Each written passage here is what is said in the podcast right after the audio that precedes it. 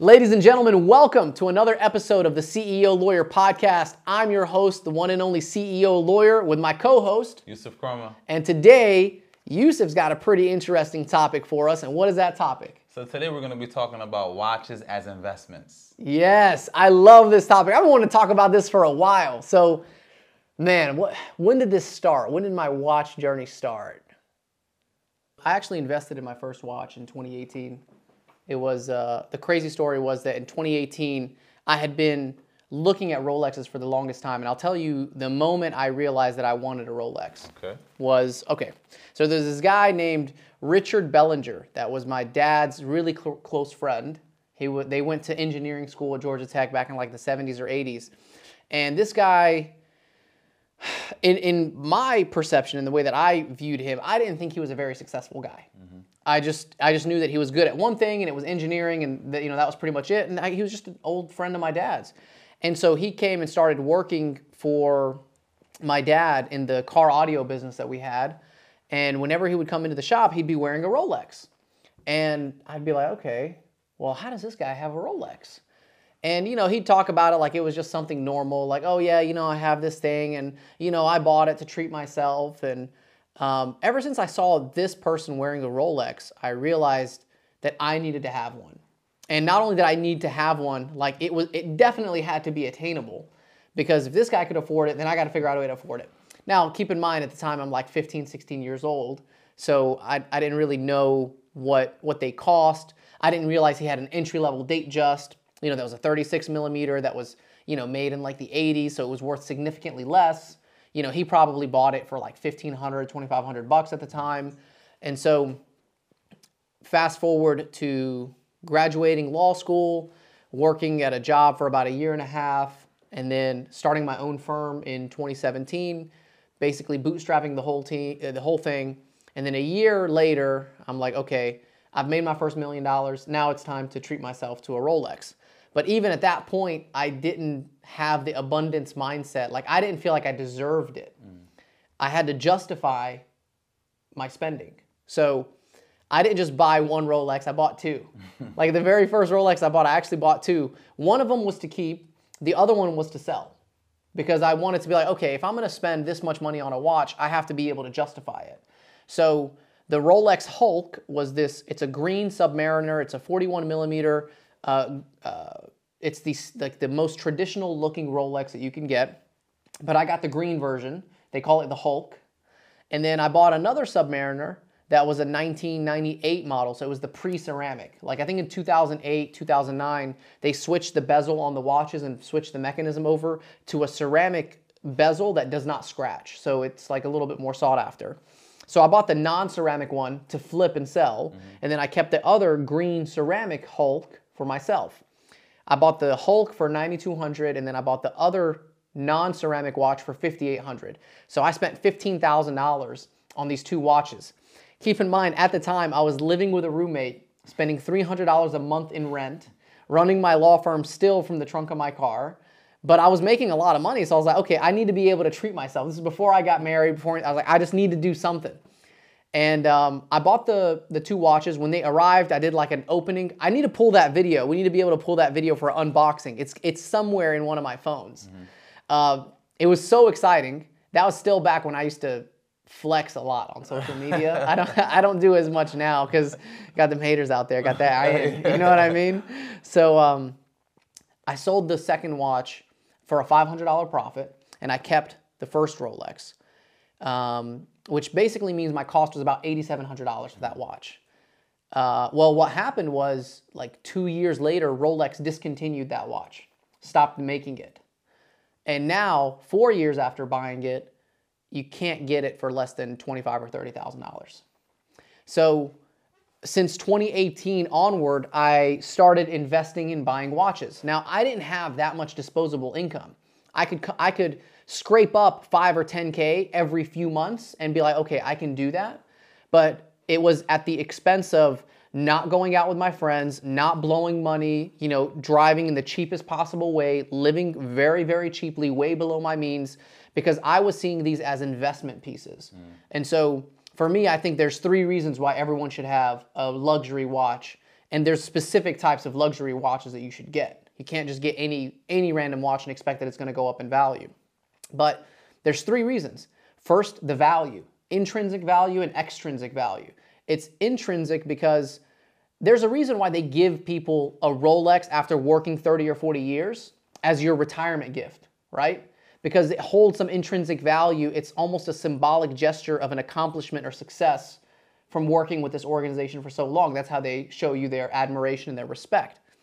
So there's the intrinsic value there. It makes you feel good, right? But then there's also the extrinsic value of knowing that this is a piece of an investment that's going to increase in value over time. Every year, the Rolex steel model watches, the steel bracelet watches, increase on average 15 to 30% every single year. If you ever watch Shark Tank, and you know Kevin O'Leary, Mr. Wonderful, he'll tell you that watches as an asset class are actually his #1 performing asset. Wow. They almost always outperform the stock market, cryptocurrency, basically anything else that you want to invest in, even with ETF and mutual funds. Rolex watches, particularly the sought-after models, almost always outperform the stock market. They outperform, in terms of value, portfolios that have been around for over 100 years.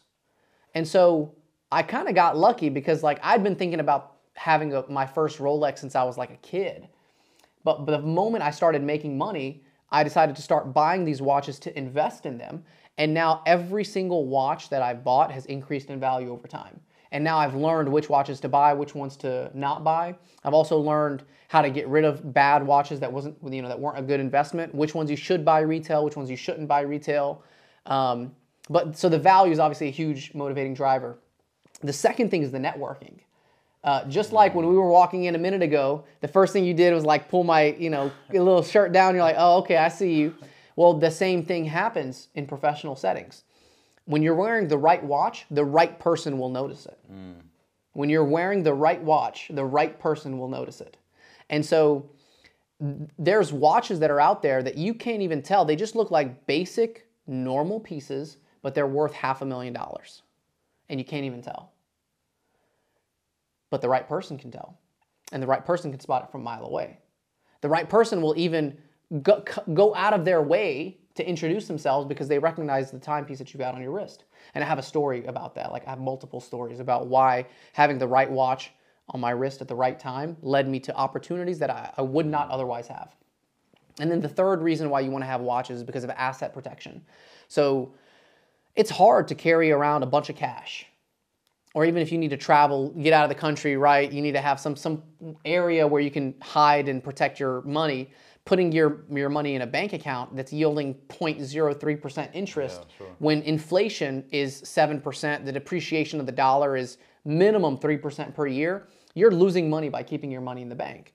So, and then if you want to hold on to like silver or gold bullion, everyone feels like, well, silver and gold is a good asset class. Like, it's a good way to protect your investment. Well, gold hasn't been performing very well over the past few years. At some point, it was like $1,200 an ounce, and it would have made sense to buy a lot of gold. Silver went through this shocking growth, and then it's kind of just stabilized. I do think, if I'm predicting, gold and silver right now are still tremendously underpriced and undervalued because they haven't kept up with inflation. Yeah. Once they adjust to inflation, gold right now is probably $1,800, $1,850 an ounce, $1,800 an ounce. It should be around $3,000 to $5,000 an ounce. Wow. Yeah, silver is like $23 to $25 an ounce. It should be like $50. And so, I started buying some of those, very, very little. Like, I'll buy one little piece here, one little piece here, just to kind of see. But I'm glad I invested my money in watches instead of gold, because if you think about it, if you wanted to save $50,000, okay, and you had it in cash. First, carrying around $50,000 in cash is not a very convenient way. If you're flying, the FAA is going to take you over to the side and say you can't have more than $10,000 in cash. They will literally take that money from you. They'll confiscate it from you. Or if you're carrying it in gold, it's a 1 kilo bar. Imagine having to carry 2.2 pounds of gold around. It's a very heavy piece of metal. Sure. And then if it's in silver, you're talking about like 20, 30 pounds, maybe more. I mean, I didn't do the math on that, but it's very heavy to carry on $50,000 worth of silver, like silver bullion. But on a watch, it could be just one timepiece. You could have $500,000 on a watch, and it's increasing in value faster than it will if it were gold, faster than it would be if it were silver, and way better than it would perform if it were in a normal stock market, mutual fund, and astronomically better than just sitting in the bank account collecting interest. So as an asset class, watches will greatly increase the value of your investment over time. So like I do remember, like I have so many stories for all of these. I have so many stories of like why watches were the right move at the right time, but those are like the three main reasons why I think everyone should have a luxury watch. And you know, we could talk about which ones I think you should invest in, whatever, but I just wanted to get that out there, get that off my chest. Yeah, so we know that watches have like a sentimental value that no other product has. Watches are sentimental pieces, they are fashion statements, they're also investments, as you alluded to. I would ask you, what is the watch that has the most value, or the top 5 highest performing watches? Pretty much anything that is a Rolex with a stainless steel bracelet is going to perform well. Over the last 4 or 5 years, they've increased in price 20, 30, 40% per year. Those have consistently performed well throughout history. I actually have a 1990 model GMT Rolex, which is, it's the Coke model. It's the black and red. They call it the Coke because those are the colors of the Coca-Cola, right? And then there's also the Pepsi model, which is blue and red. And there's also the root beer, which is like gold and black. And then there's, well, there's a lot of different models. The Hulk is green. The Kermit is green face is a green dial with black face. So there's a lot of different variations, right? The Blue Sea is the blue with a two-tone white and gold. So any one of these watches that you buy, if it's a stainless steel Rolex, usually if you hold on to that watch for 3 to 5 years, it's going to at least double in price, usually. Where people mess up is buying the wrong types of stainless steel watches. Okay. So the wrong types are usually the super entry-level pieces, like the Rolex Oyster Perpetual, that's like a 36 or 37 millimeter. Those aren't really that sought after. The Datejust is performing well now, but not as well as some of the other Rolex stainless steel ones. So I would say a Submariner is probably the most sought after. Like everyone wants a Submariner. That's the traditional Rolex that they used to use for diving deep in the ocean, right? So what I'm saying is the 40 to 41 millimeter is like the ideal size. If you go to like 37, 36, 34 millimeter, those don't really increase in value that much. You can hold on to them for 3 or 5 years and they'll hold their value, but they won't increase as much and be an investment. And the same thing happens on the opposite end of the spectrum if you buy a James Cameron or a Deep Sea, a 44 millimeter watch. The 44 millimeter Rolex is just way too big and it's not that sought after. So you could buy it for like 15 grand. 2 years later, it's still only worth 15, 15 and a half. So buying the right size is the number one. So Rolex, I think, is probably a really solid investment, but AP is probably the strongest performing watch right now.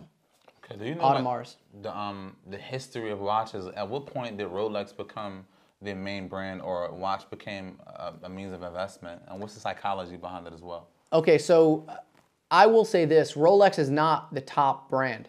Okay. Not even in the top 3. The top 3 are AP, Audemars, Patek Philippe, and a very not so known brand in the normal conversation, but with watch collectors it is Vacheron Constantin, or Constantin. So VC, AP, Patek, and VC watches. The reason those are the top 3 is because those are the original 3 watch manufacturers in Europe from the 1700s. Okay. So AP, Patek, and VC, Vacheron, have all been around since like the 1700s. There's also another watchmaker called Girard Perregaux that's also been around since the 1700s, but in terms of the horology and the history of the watch, those are the top 3. Now, of those top 3, you can't get a Patek unless you're somebody. Wow. The Patek 5711 Nautilus is the most sought-after watch probably in the world. And I'm going to tell you a story about how I sold one 2 years ago. And it had to do with me wearing the right watch at the right time. Of course you would sell it. Yeah. So it wasn't mine. It's actually one of my biggest, probably one of my biggest regrets is selling that watch. It wasn't my watch to sell.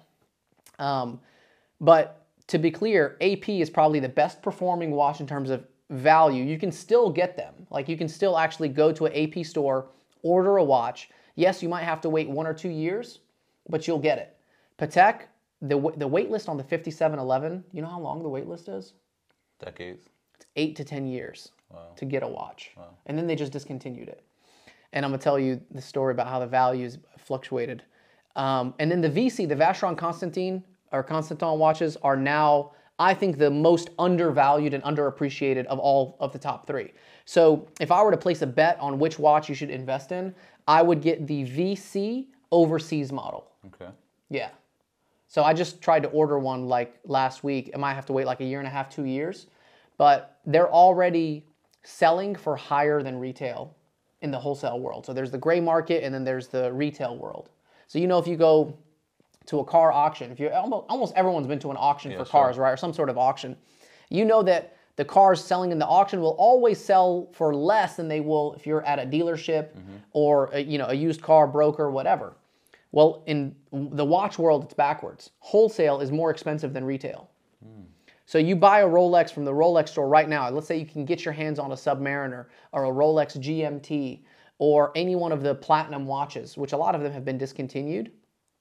You can turn around and sell it for double the money if you get it. You have to wait maybe 1 or 2 years, but here's the kicker. If Rolex finds out that you sell the watch, they blacklist you and will never sell you another watch again. Yeah. Huh.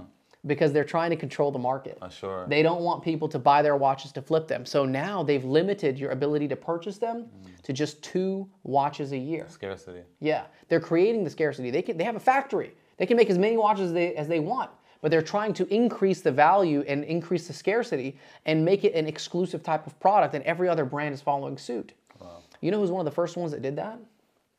Ferrari. Ferrari, yeah. Usually you can't go into a Ferrari store and just buy a Ferrari. You have to have owned one before. And in the luxury world, Hermes, the Birkin bag, one of the most expensive sought-after bags, did the same thing in the luxury world. You'll notice that Hermes will not just sell you a Birkin bag. You have to already be a customer. With Rolex, they're doing the same thing. You can't just go and buy one of these sought-after stainless steel watches. You have to have already been a customer. And now you have to wait 1 or 2 years. Well, other brands are following suit. AP is the same thing. Patek has been like that for years. Rolex, just recently in the past 3 or 4 years. AP in the past 18 months. VC, it hasn't happened yet. Not yet. I think it's going to happen soon. Now, the markets are closely tied with like the luxury goods. You know, we talk about Louis Vuitton, Hermes, Chanel. And then you talk about luxury watches with AP, Patek, Vacheron, Rolex. They're very closely tied. They kind of like try to copy each other. I've noticed that there's other luxury brands that are doing the same thing. So right now, Chanel won't let you go and buy more than 1 bag at a time, you know? So what's happening is, when you think about it, it's like, why would a watch be worth $500,000? That's the question, yeah. It's not.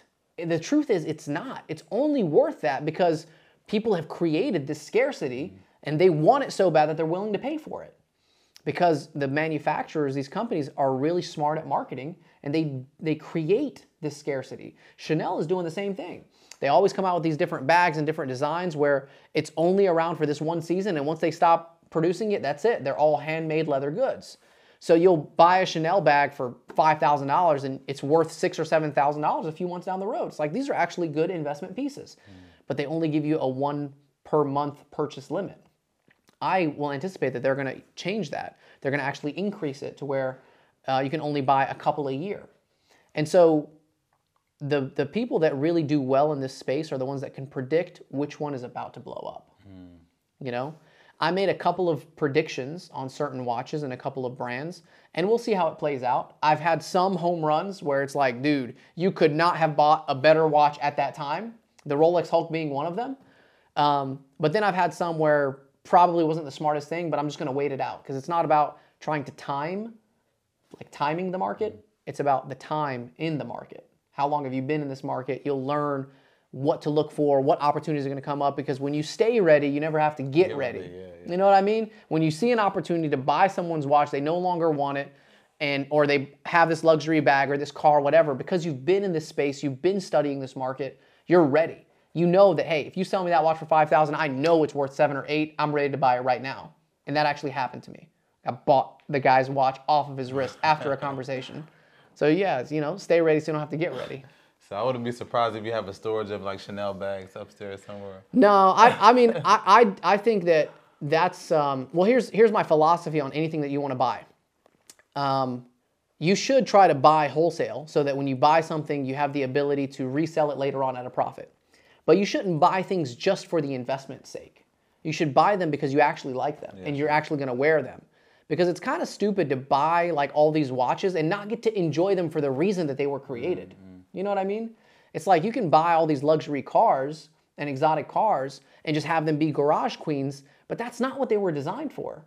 Like, they were designed to be driven and to be enjoyed. Watches were meant to be worn and be beat up. The Rolex Submariner has always been a diver's watch. It's been literally a mechanic's watch. You know, so if it doesn't have a ton of scratches all over it, you're not using it properly.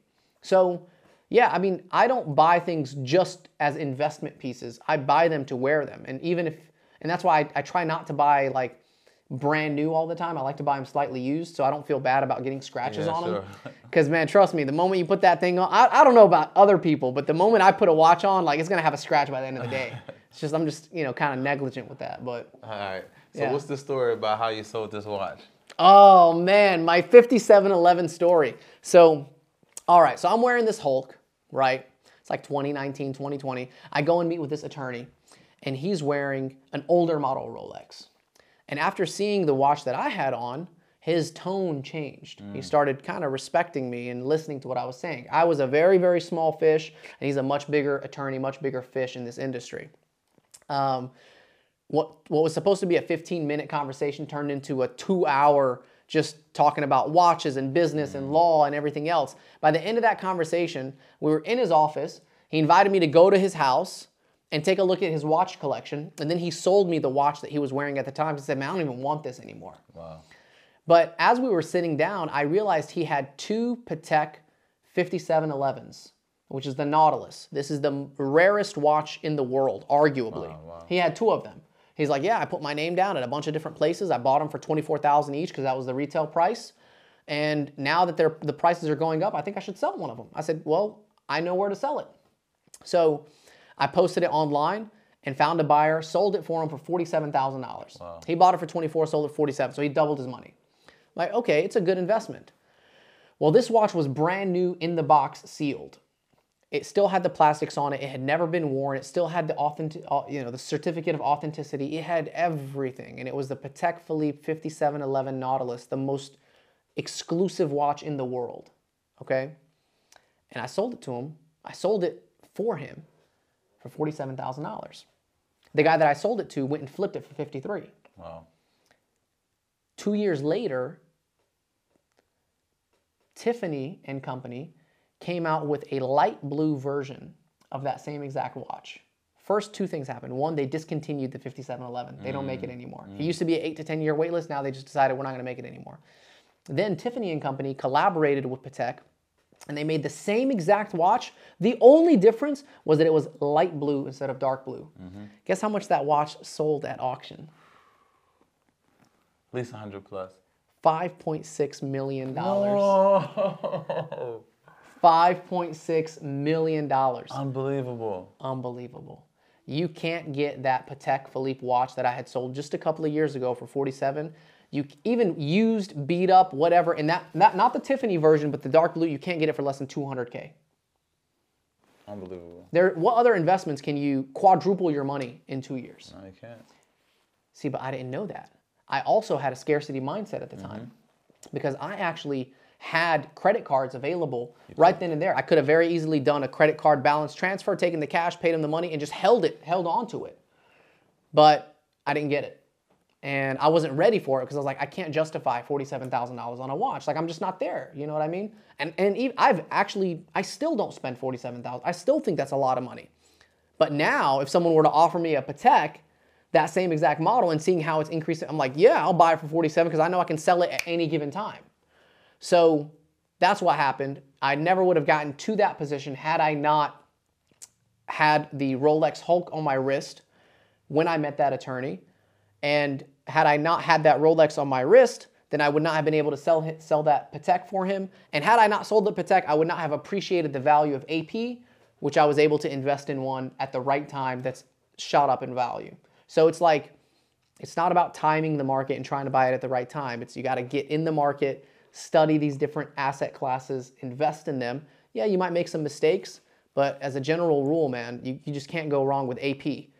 But there are some that you will go wrong with for sure. And those are bust downs. Mm-hmm. A bust down. Yeah. You don't need a bust down. What's a bust down? A bust down is just a watch that's flooded with diamonds. Yeah. You know what I mean? That's kind of a stupid investment.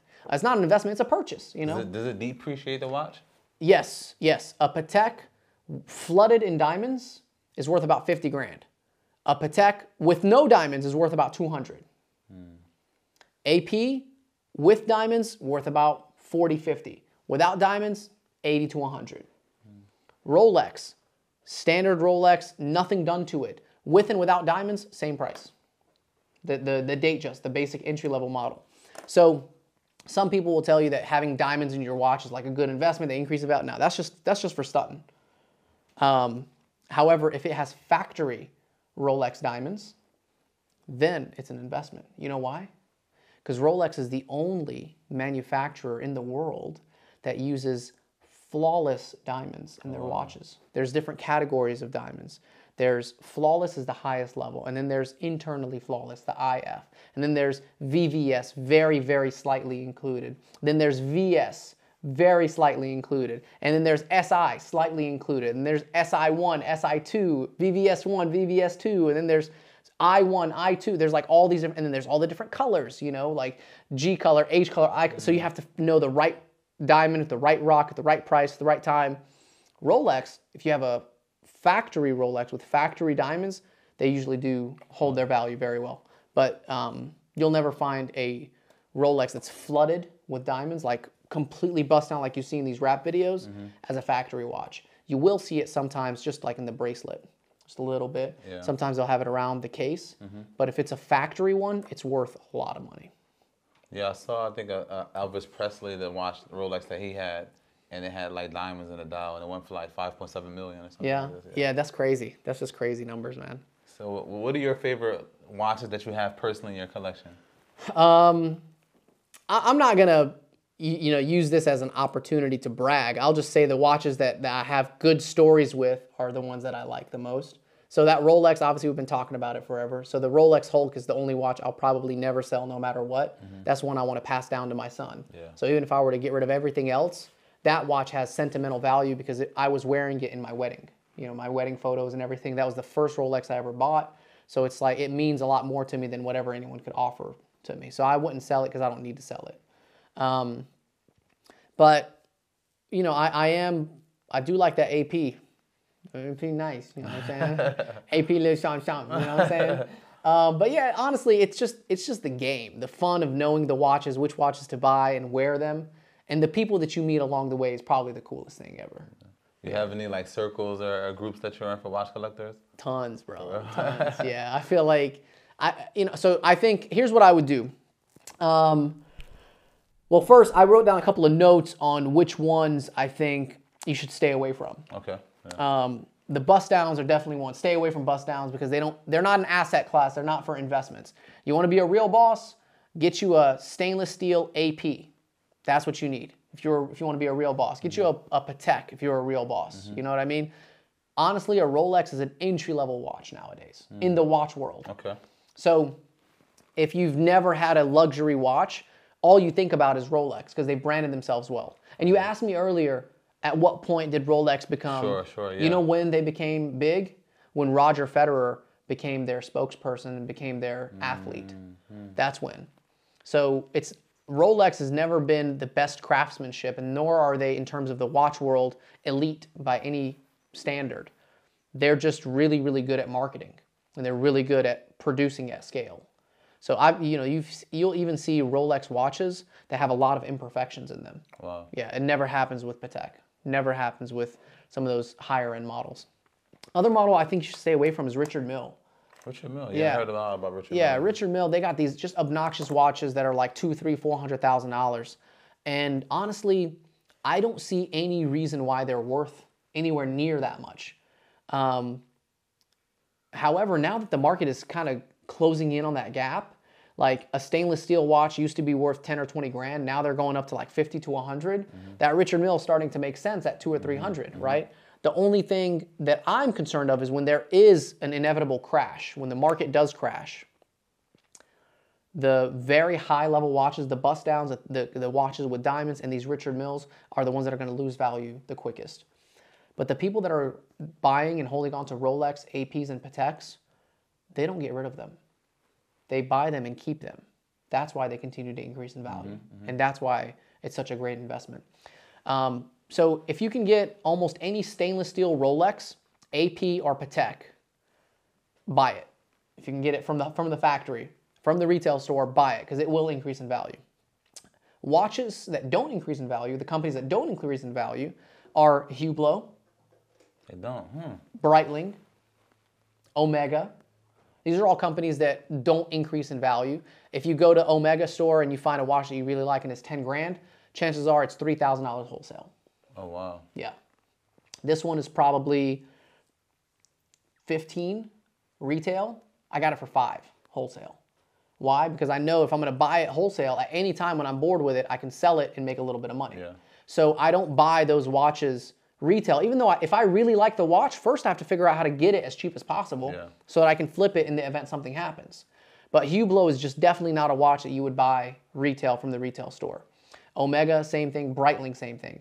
Breitling watches that are worth, 10, 15 grand, retail usually are worth 60, 70% less wholesale. Same exact watch, just the only difference is one is sitting inside a retail store, one is outside the store. So it's important to know which watches to buy, and that only happens when you study and you maybe if you have mentors or people teaching you and guiding you. But I think that's a good base foundation. I think anyone that's in the watch game would agree with the statements that I've made. Okay, it's pretty solid, man. What other questions you got, man? Because you can tell I get passionate about this subject. Okay, how long does it take a watch to accrue value? So it depends on the type of watch. Another example of a watch was the Rolex Daytona, the platinum version. A couple of years ago, I was in the mall. And I saw it in the window, and I was with my wife, and I was like, I really, really like this watch. If I ever make it big, and I have a massive settlement or a massive case, I want that watch. It was $82,000. Wow. So I was not gonna buy no $82,000 because that would mean I'd have to get her $82,000 worth of stuff too. You can't get something for yourself. You can't get it for your wife. So, but the good thing is, I've also taught her how to like pieces that invest and increase in value. Mm-hmm. So, they say diamonds are a girl's best friend. No, diamonds are the worst investment ever. As soon as you walk out the door. Yeah. So I'd rather her enjoy buying things that increase in value. That's how you never go broke, by the way. You only buy things that increase in value and with the ability to be able to resell them. You want to know why people go broke? Because they buy things emotionally, not rationally. Yeah. You want that new car, figure out the cheapest way to get it without affecting your personal cash flow. And if you ever need to get out of it, you can sell it and maybe make a profit or break even. That's why car hacking is so popular. Yeah. You can go and buy a Lamborghini Huracan right now. Probably costs you $200,000, $300,000 for a used one. Mm-hmm. You can drive it for a year and sell it for about the same price that you bought it for. Now, okay, well, I don't have $200,000, $300,000. Well, yeah, okay, I get it. But you do have the ability to get a loan on that car. Mm-hmm. And you do have the ability to pay maybe $3,000 or $5,000 down. And you do have the ability to pay the monthly payments on that loan, which might be $2,000 or $3,000. Mm-hmm. But the time that you sell it, you recoup all that entire investment. Nice, yeah. But why would you do that? Why would you go around and drive a Lamborghini? Because it's not about the driving experience of that car. It's about the people that you run into as a result of having that car. And it's the same thing with watches. Mm-hmm. It's the same thing. I love watches. I love wearing them. I love studying them and learning about them. I don't have that same true passion with cars because I just feel like there's a lot more headache that comes along with it. Yeah. Watches are just so easy because it's like I can have a mortgage on my wrist and you can't even tell. Mm-hmm. You know what I mean? But if you pull up to the wrong place, you know, in a Rolls Royce, somebody come and get you, you know. But here, I will say a couple of last minute things before we hop off the show. If you're going to buy a watch, try to get it with box and papers. Okay. So make sure you have the box and make sure you have the papers for it. The reason for it is because almost always it's worth a couple $1,000 less if it doesn't have those items with it. And then when you want to resell it, everyone would prefer having a watch with box and warranty card and papers. So it also helps you when you want to go into a store to authenticate it if you have the box and papers for it. Get on watch forums, Facebook groups, go to networking events, things like that, so that you can always study and know what's out there. You never know when you're going to run into someone that's wearing a watch, they don't understand the value of it, you might have an opportunity to buy it and make a quick flip. I know people that are making tons of money just buying and selling watches, but they do it full time because they love the game. Mm-hmm. And put your name down at every Rolex store that you ever visit to buy a GMT watch. Even if you can't afford it, just put your name down. Say, hey, I want that GMT. This is what I've been looking for. Hey, if it takes 1 year, 2 years, 3 years, it's fine. Because the moment they call you and tell you that watch is ready, you can very easily sell that watch and double your money. Oh, nice. Very easily. Now, if the Rolex store finds out about it, you're done. You're done. You're done for life. Dang. They're not going to sell you anymore. So you got to make sure you sell it to someone that's not going to, that's someone that's actually going to keep it forever. Mm-hmm. It's like, hey, are you planning on keeping it? Cool. Because like I'm the kind of guy that if you sell me a watch, I'm probably going to keep it. I don't really sell watches. I buy, collect, and maybe trade. Mm-hmm. But if you have that opportunity and you're able to get one of those watches at a really, really good deal, make sure you sell it to the right person, and then you have that access to be able to buy watches, you know, at any given time. And then be on the lookout for Vacheron watches, Vacheron Constantin, because they're going to continue to increase in price. And maybe we'll look back at this show 3-4 years from now and see what happened with them. That overseas right now is $21,500 retail, and I think you can actually order it and still get one. I think it's going to hit 50, 60K in no time. Okay. That was dope. That's it. All right. Well, that's the show, guys. Stay tuned for the next episode. We're probably just going to talk more about just fun stuff, watches, cars, lifestyle. I think we should talk about discipline. Yeah, definitely. That's probably going to be our next episode. Thank you guys so much for tuning into the CEO Lawyer Podcast. I'm your host, Ali Awad, the CEO Lawyer, with my man, Yusuf Kroma. We'll see y'all next time.